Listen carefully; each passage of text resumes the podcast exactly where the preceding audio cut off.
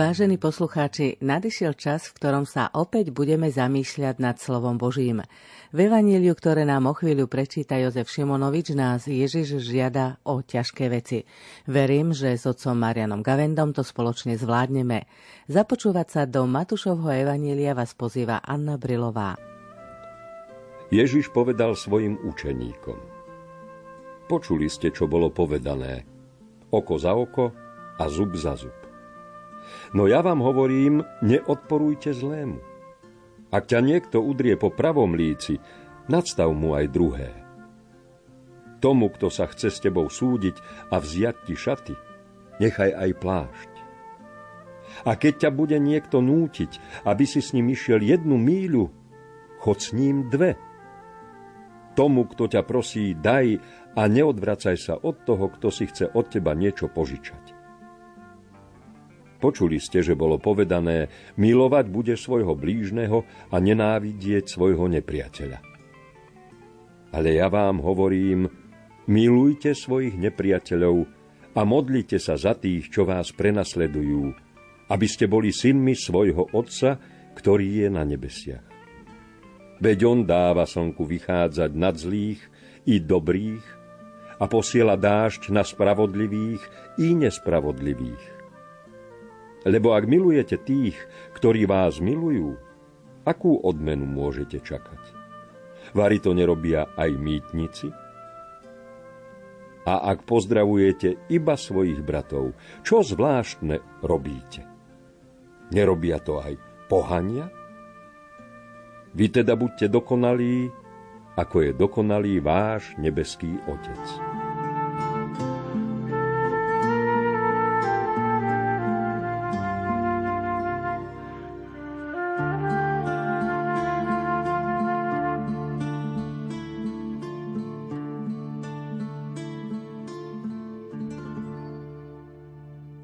Evangelium, ktoré sme si vypočuli, patrí medzi tie najnáročnejšie odpúšťať nepriateľovi. Ako to vidíte vy, otec Marian? Tak jeden komentátor začal tým, že táto stránka Evanielia patrí k tým, ktoré sme nachylní eh, preskočiť aj k ďalšej. A naozaj je to téma, ktorá je aj najťažšia, ale zároveň najvznešenejšia. Toto evanelium nadvezuje ako na blahoslavenstva, tak na to, o čom sme pred týždňom hovorili. Ide o tie nové postoje v základných prikázaniach. Ježiš tieto veci rozvíja ďalej. Nadvezuje na či už ide o nenávisť a život, alebo sexualitu a vernosť, alebo majetok a dobré meno. Ježiš to ďalej rozvíja tými slovami, aké sme počuli. Samozrejme, najľahší a najčastejší výklad je, že aj v tom Božom zjavení je určitá evolúcia, že Boh postupne tie nároky akoby stúpal, že ozaj vstupuje do ľudských dejín, do dejín ľudstva takého, aké je, aj izraelského národa taký, aký bol. Naozaj, kedy si bol drsnejší život a nie to len pred 4000 rokmi, aj pred pár stáročiami kde život mal menšiu cenu, ako sme my na to zvyknutí a dnes je veľa oblastí, kde to platí podobne. A kde bolo treba vnášať aspoň tú spravodlivosť, teda odstrániť e, zákony pomsty za jedného člena rodiny pomstíme celú rodinu, lebo tá špirála potom naozaj sa veľmi rýchle rozrastala. A už dostať to do týchto limitov už bol veľký výkon. Nám sa to zdá samozrejme len preto, že sa nás to viac či menej netýka, ale keď človek utrpí takú ozaj veľkú krivdu a stratu, trebárs pri nejakej národnej, národnostnej potýčke, keď by vám zabili brata, sestru alebo syna, tak tam je ťažko eh, nielenže nenenávidieť toho, ktorý to spôsobil, ale aj celú tú skupinu. To sa prenáša. Márne videli sme to celé 10 ročia, hlavne tí, ktorí čo si stratili tá nenávisť ku komunizmu a veľmi často, keď sme úprimní, tak to ani nebolo preto, že ten systém bol obludný, že konal veľa zla, ale bol to systém, ktorý tým ľuďom niečo zobral. A bolo to neodpustené nenávidenie, nič viac, hoci sa to prezentovalo ako veľká spravodlivosť. Tu len je naozaj tá situácia, v ktorej sa nachádzame, reálna situácia, že človek je náchylný k zlému. Tak ako narážame na celú škálu osobných slabostí, tak aj tá náchylnosť k zlému sa prejavuje raz výraznejšie, raz menej výrazne a treba je nejakým spôsobom čeliť. Pravdou je, že ani církev nemá ambíciu vykoreniť úplne, pretože je len tým maličkým stádom, je len tým kvasom alebo solou v celej tej spoločnosti. I keď Ježišova ponuka a výzva, dokonca príkaz odpúšťať, nie je dané len nejakým e, vyberaným svedcom, ale je dané všetkým ako ideál, o ktorý sa treba usilovať. Je naozaj náročné rozumieť tomu, čo Ježiš chce povedať, lebo sa to môže zdať aj ako tolerancia zla ťažko spočíva práve v tom, že my veľmi ťažko odlíšime to, čo sa dá veľmi ľahko vyjadriť v zásade, ale v praxi je to ťažšie, že milovať e, hriešníka, ale nenávidieť jeho hriech. Pretože naozaj milovať hriešníka neznamená tolerovať a nechať ho robiť to zlé, čo robí. Ježiš prišiel odstrániť hriech a vykúpiť hriešníkov prejaviť lásku k ľuďom, ale tá láska sa prejavuje tým, aby toho hriechu ubudlo, aby ten hriech tu nebol. Takže Ježiš nebol tolerantný k zlému, veď e, za to, aby ho odstránil, položil svoj vlastný život, ale hriešnika miloval. Obyčajne nám sa to darí opačne, že e, máme radi hriech, aj svoj hriech a preto nenávidíme hriešnika. Lebo ono, kde si tá zloba vlastná sa premieta aj do toho postoja voči druhému. Čo robiť, keď je to také ťažké pre hriešného človeka? Myslím, že veľmi dobré riešenie, aj praktické, aj odskúšané ponúka jeden z autorov súčasných, Ignacio Laraniaga. On je veľmi známy v Južnej Amerike, menej v Európe. Tie jeho myšlienky fascinujú ľudí, teraz hlavne kurzy počúvania. V jednej zo svojich kníh, ktorá nie je knihou, ale je to vlastne zhrnutá skúsenosť asi dvoch desaťročí tých tzv. laboratórií modlitby, kde on rozoberá tým, že bol aj psychológ svojho času, prvne sa stal kňazom, celý ten proces nenávisti a odpúšťania. Že naozaj tak ako keď človek vyjde iba v košeli v zime von, tak sa ho strasie zima, to, to sa nedá ovplyvniť a keď je v lete teplo sa potíme, to sa tiež nedá ovplyvniť. Tá reakcia na zlo spontánna je odpor. Bolo by čudné, keby vidíme niečo zlé a nájdeme v tom zalúbenie. To by bolo patologické, úplne chore. No ale ako to odlíšiť, keď my stále e, sme jedna bytosť, kde je to prepojené a ten odpor potom sa prenáša aj na toho druhého človeka a nevieme si s tým dať rady. No pretože tých situácií, kde my to vlastnými silami nevládzeme, je veľmi veľa, tak práve tieto situácie, na ktorých padáme obyčajne, keď postupne sa naučíme v nich nechať pôsobiť Krista, tak práve tie nás k nemu najviac privedú. On používa aj ten výraz, ktorý sa ťažko prekladá, Christificante, teda to, čo nás robí nielen Kristovi podobný, že Kristus je tu a ja som vedľa a snažím sa k nemu nejak pripodobniť, ako keď už vidím jeden obraz a snažím sa ho znova namalovať, urobiť kópiu, ale nechať sa ním preniknúť, to je vlastne pokresťančiť, čo znamená doslovne pokristovčiť, teda stať sa Kristom. A to len tým, že odozdáme mu aj svoje city, aj celú tú nenávisť, ktorú v sebe cítime, odpor, všetko možné inokedy lenivosť a povieme, pane, ale teraz prevezmi ty moje city a ty cez ne pôsob. Väčšinou zastaneme iba pri debate o tomto evanieliu, no ale tá debata samozrejme vždy vyniesie tie ťažkosti, na ktoré narážame, tie praktické, že ale keď e, neviem, prečo by som mal súhlasiť so zlom, keď by všetci súhlasili a predsa len keď mám rád hriešníka, nechávam ho aj hrešiť a proste tých námietok nemá konca. Na druhej strane my vidíme, že svedci, ktorí to brali vážne, odpúšťanie a lásku k blížnemu, k nepriateľovi, tak naozaj dokázali, že jednak, že sa to dá a jednak, že skutočne toho dobra vykonali veľa. Nám sa to zdá nelogické, e, že takouto cestou by sa dalo v tom mori zla, ktorým je poznačená ľudská spoločnosť, niečo dokázať, ale svedci dokazujú, že sa to predsa len dá a dokázali spraviť či už v oblasti sociálnej žiadne reformy, žiadne revolúcie, ale praktickú službu a to bola revolúcia. Ak by sme si tak pozreli dejiny cirkvy, či už e, charitatívna činnosť, a to chce veľa lásky aj e, k tým chorým, ktorí neraz si to aj sami zapričinili zlým spôsobom života a sú nepríjemní, rôznym spôsobom nepríjemní. A to sú tisíce a milióny za tie stáročia reholných sestier, ktoré boli motivované touto láskou a premietali ju na drobné. No vďaka tomu sme aspoň takí, akí sme. Pozrime sa na to realisticky, aj keď cirkev funguje už 2000 rokov, veľmi to na tých ľuďoch nebadať. Ale čo by sa stalo, keby tu nebola a nepôsobila, keby Ježiš nám tu nenechal tento ideál, ku ktorému máme smerovať a smerujeme len vtedy, keď sa ním nechávame naplniť. Tam to asi pokulháva, že my sa to snažíme vlastnými silami a, a ľudskými silami to nie je možné. Preto aj hovorí, buďte dokonalí, ako je dokonalý váš nebeský Otec, čo neznamená byť perfektný, ale Lukáš používa milosrdný. V starom zákone v prvom čítaní sme počuli buďte svetí, ako Boh je svetý.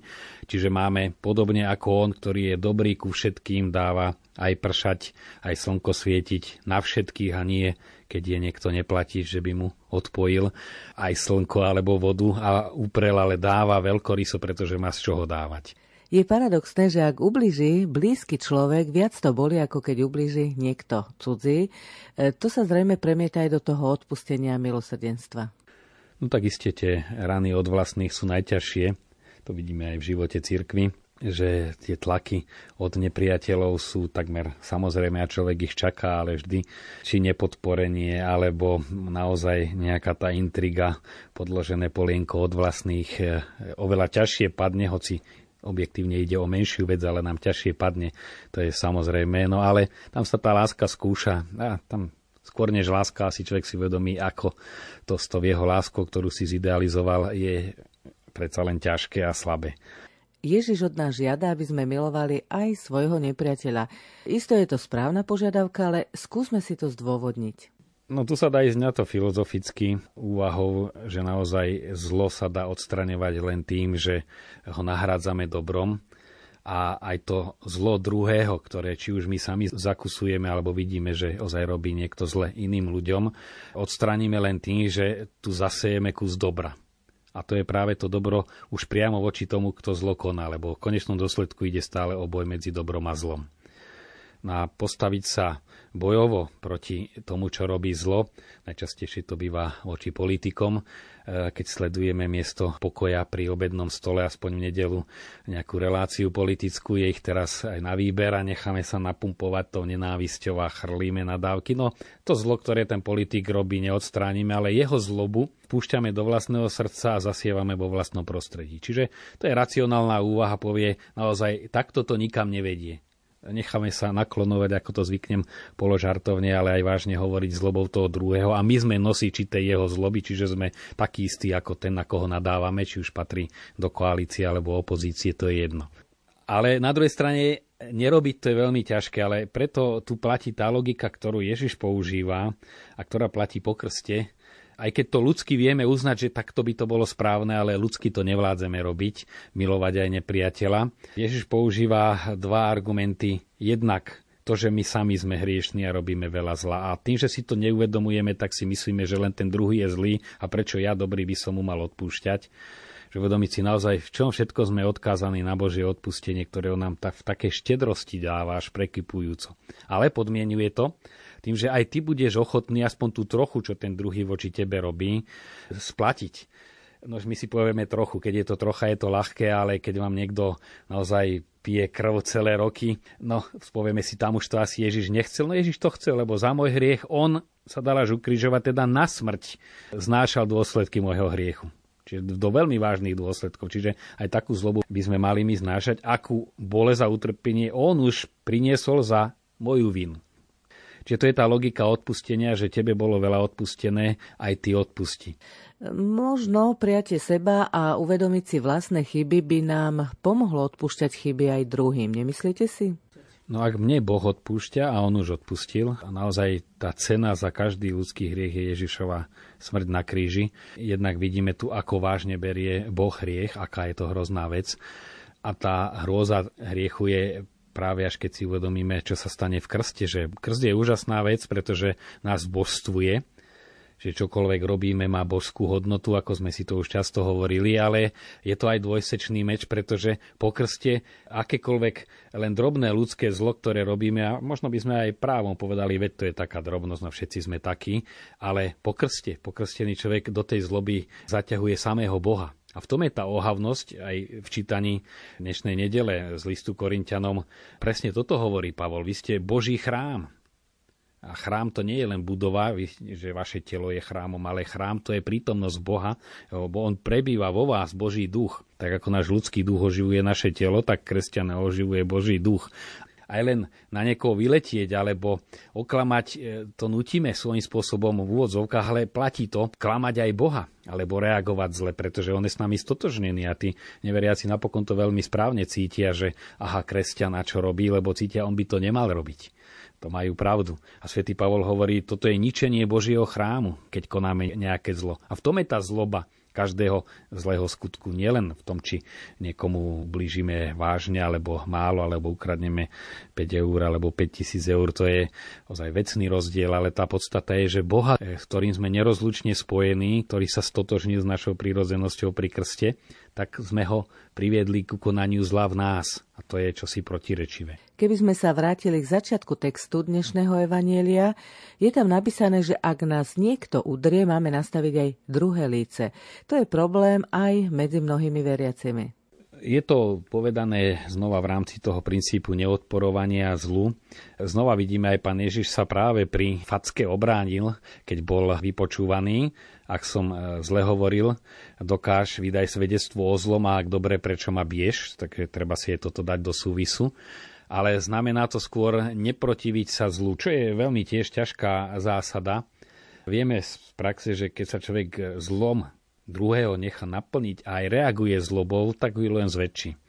Či už Gandhi, tá cesta nenásilia, ktorú všetci napokon uznávajú, že proti tej objektívnej veľkej nespravodlivosti, ktorú anglickí kolonizátori uplatňovali voči indickému obyvateľstvu, bol by to nárok, my by sme povedali, aby sa zbúrili, aby spravili revolúciu. Gandhi ju spravil oveľa hlbšie tým, že hlásal nenásilie a mnohí iní títo tvorcovia pokoja ktorí zdánlivo boli takí hlupáčkovia, svätý František Asisky Poverello, chudáčik ho nazývali a predsa keď človek stretne svetca, tak si povie, aj takto funguje.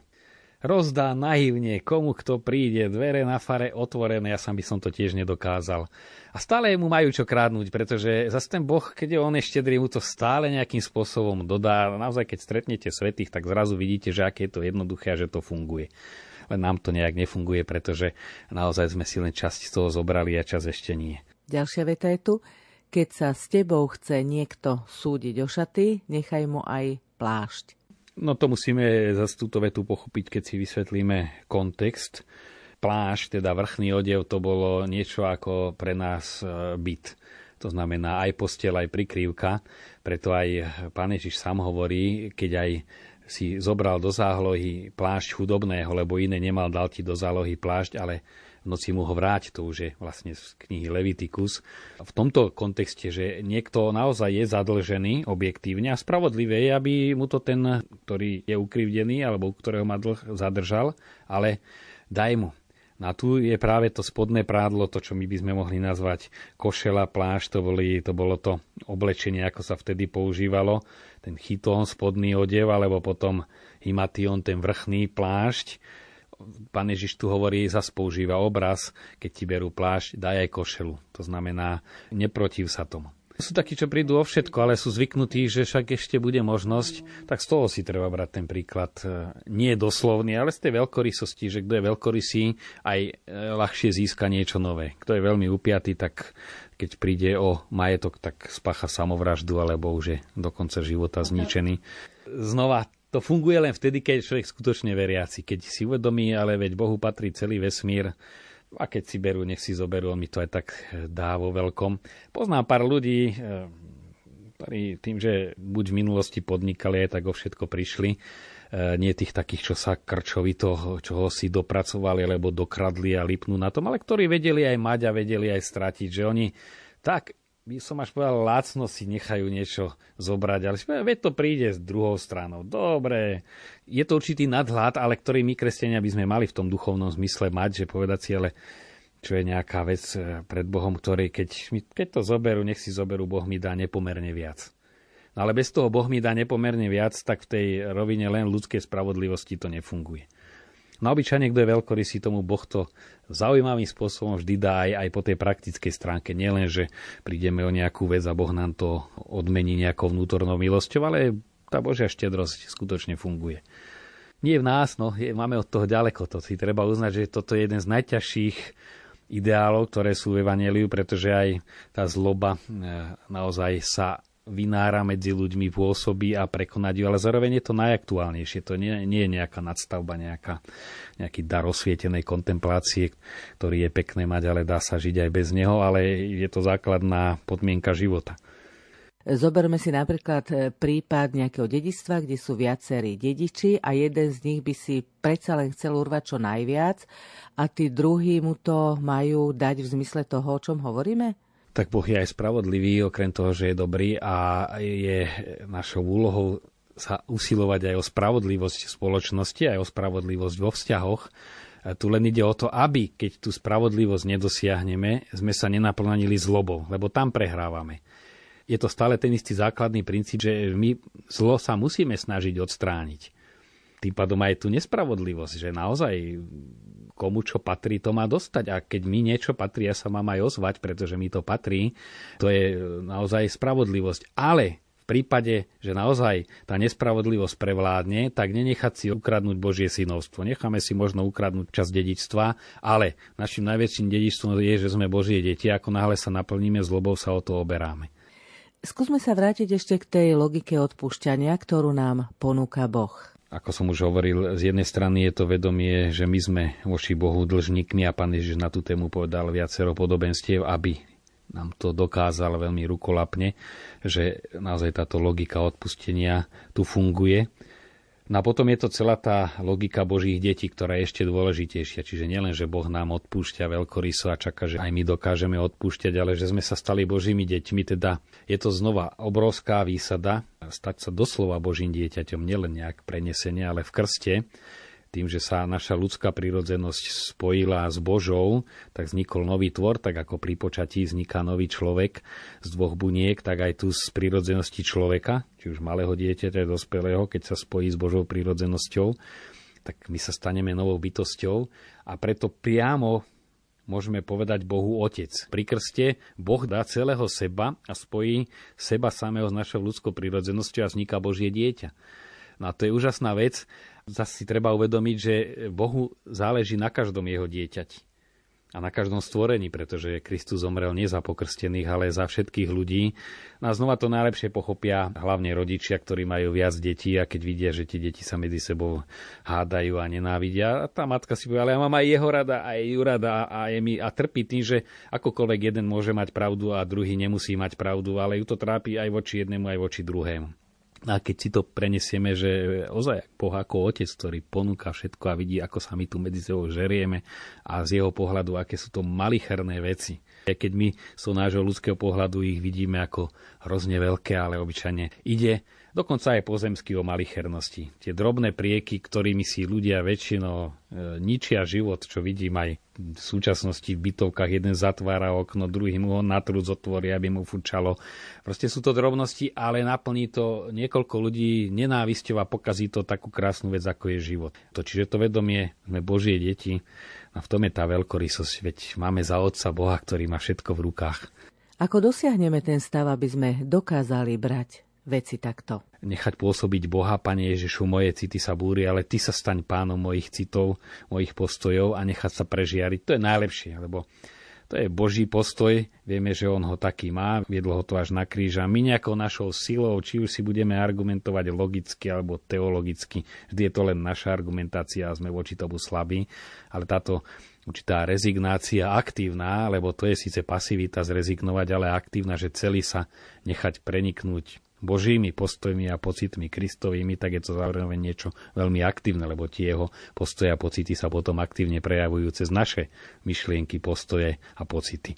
Ježiš nás vyzýva modliť sa za tých, ktorí nás prenasledujú. Ježiš to hovorí svojim učeníkom, ktorých e, prenasledujú, a to vedel, mňa prenasledovali aj vás budú za evangelizáciu, za konanie dobra, za svedectvo viery. Videli sme to na mnohých ozaj hrdinských príkladoch, že si ten človek uvedomil, či už to bol kňaz alebo laik. Dobre, tak ja som sa snažil konať dobro, teraz to zlo sa voči mne postavilo aj týmto prenasledovaním a mám šancu znova konať dobro, keď už inak nie zavreli ma do väznice, tak budem tu ich zlobu prerážať mojou dobrotou. Lebo to je ten zápas dobrá a zla že tú zlobu, ako urobí Ježiš Kristus, zoberie človek na seba no a snaží sa ju tou modlitbou pretavovať na niečo dobré. To je aktívny prístup. znova je to veľmi ťažké, ale to je podstata vlastne aj e, Kristovho diela, že sa nechal dobrovoľne obťažiť našou zlobou, niečo podobné, prijať tú zlobu toho zlého človeka a ju nazvať zlobou. My si nemusíme nejak nahovárať, ako to asi myslí dobre. Zlobu treba nazvať zlobou, čo sa proti tebe previnil, hovorí Ježiš, čiže on sa skutočne previnil, ale ju prijať a znova tá špiritualita hromozvodu spolu s Kristom tú zlobu likvidovať. Ako ste už povedali, toto evanielium je naozaj možné splniť len s Božou pomocová silou, za ktorú sa zrejme máme modliť, aby sme to vôbec zvládli. Je pravda, že tu funguje nielen zemská príťažlivosť, ale aj pozemská, teda že ako si prirodzene aj v človeku, aj v spoločnosti, keď človek nechá tomu voľné opraty, tak ho to stiahuje skôr k zlému. A dobro si vyžaduje vedomé úsilie a dosť ťažké. Veď to vidíme.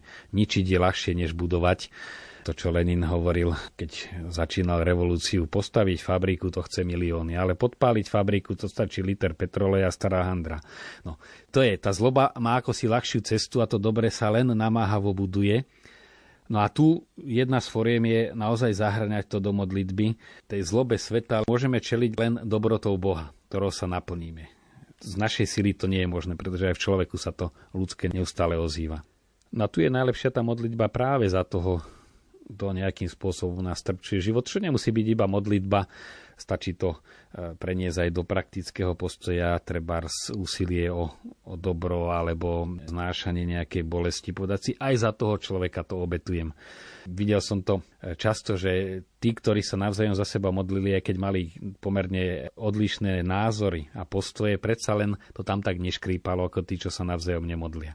A ono to je fakt, že modliť sa treba, rúženie sme zvykli každý desiatok si povedať umysel, za koho to obetujeme. A za nejakého priateľa to obetovať je oveľa ľahšie a krajšie, než si povedať, tak tento desiatok mohol by som za všeliko z mojich blízkych, ale práve za toho odporného človeka. Je to ťažšie, ale tam sa zasieva si do hĺbky ten postoj dobra. A to e, znova tu funguje aj na tej prírodzeno-duchovnej rovine. My keď voči niekomu cítime e, nejaké napätie, zlobu, a snažíme sa to iba zakryť, nedať najavo, ten druhý cíti, že aj sa snaží, ale čo si proti mne má. Ale keď sa postavíme vnútorne do svetla obety, modlitby, tak ten druhý vycíti, že je čosi dobré v ňom voči mne, aj keď určite nie so všetkým so mnou súhlasí. Tá modlitba navodzuje úplne iný postoj. A hlavne v tých vzťahoch, ktoré obyčajne nie sú až také drastické, našťastie sú to drobnosti, tak z ktorých vznikajú potom aj veľké problémy. Práve tento postoj premodlený za toho druhého človeka veľmi účinne napomáha, aby sa tie vzťahy vylepšovali. Modliť sa za nepriateľov, ale aj za seba, aby sme vedeli veci vidieť tým Božím okom, to je to, čo by sme sa mali snažiť. Teší nás, že sme spolu s vami, milí poslucháči, mohli byť skrze slovo Evanília aj v spoločnosti Boha. Požehnaný týždeň vám želajú otec Marian Gavenda, Matúš Brila a Anna Brilová. Tešíme sa na vás o týždeň.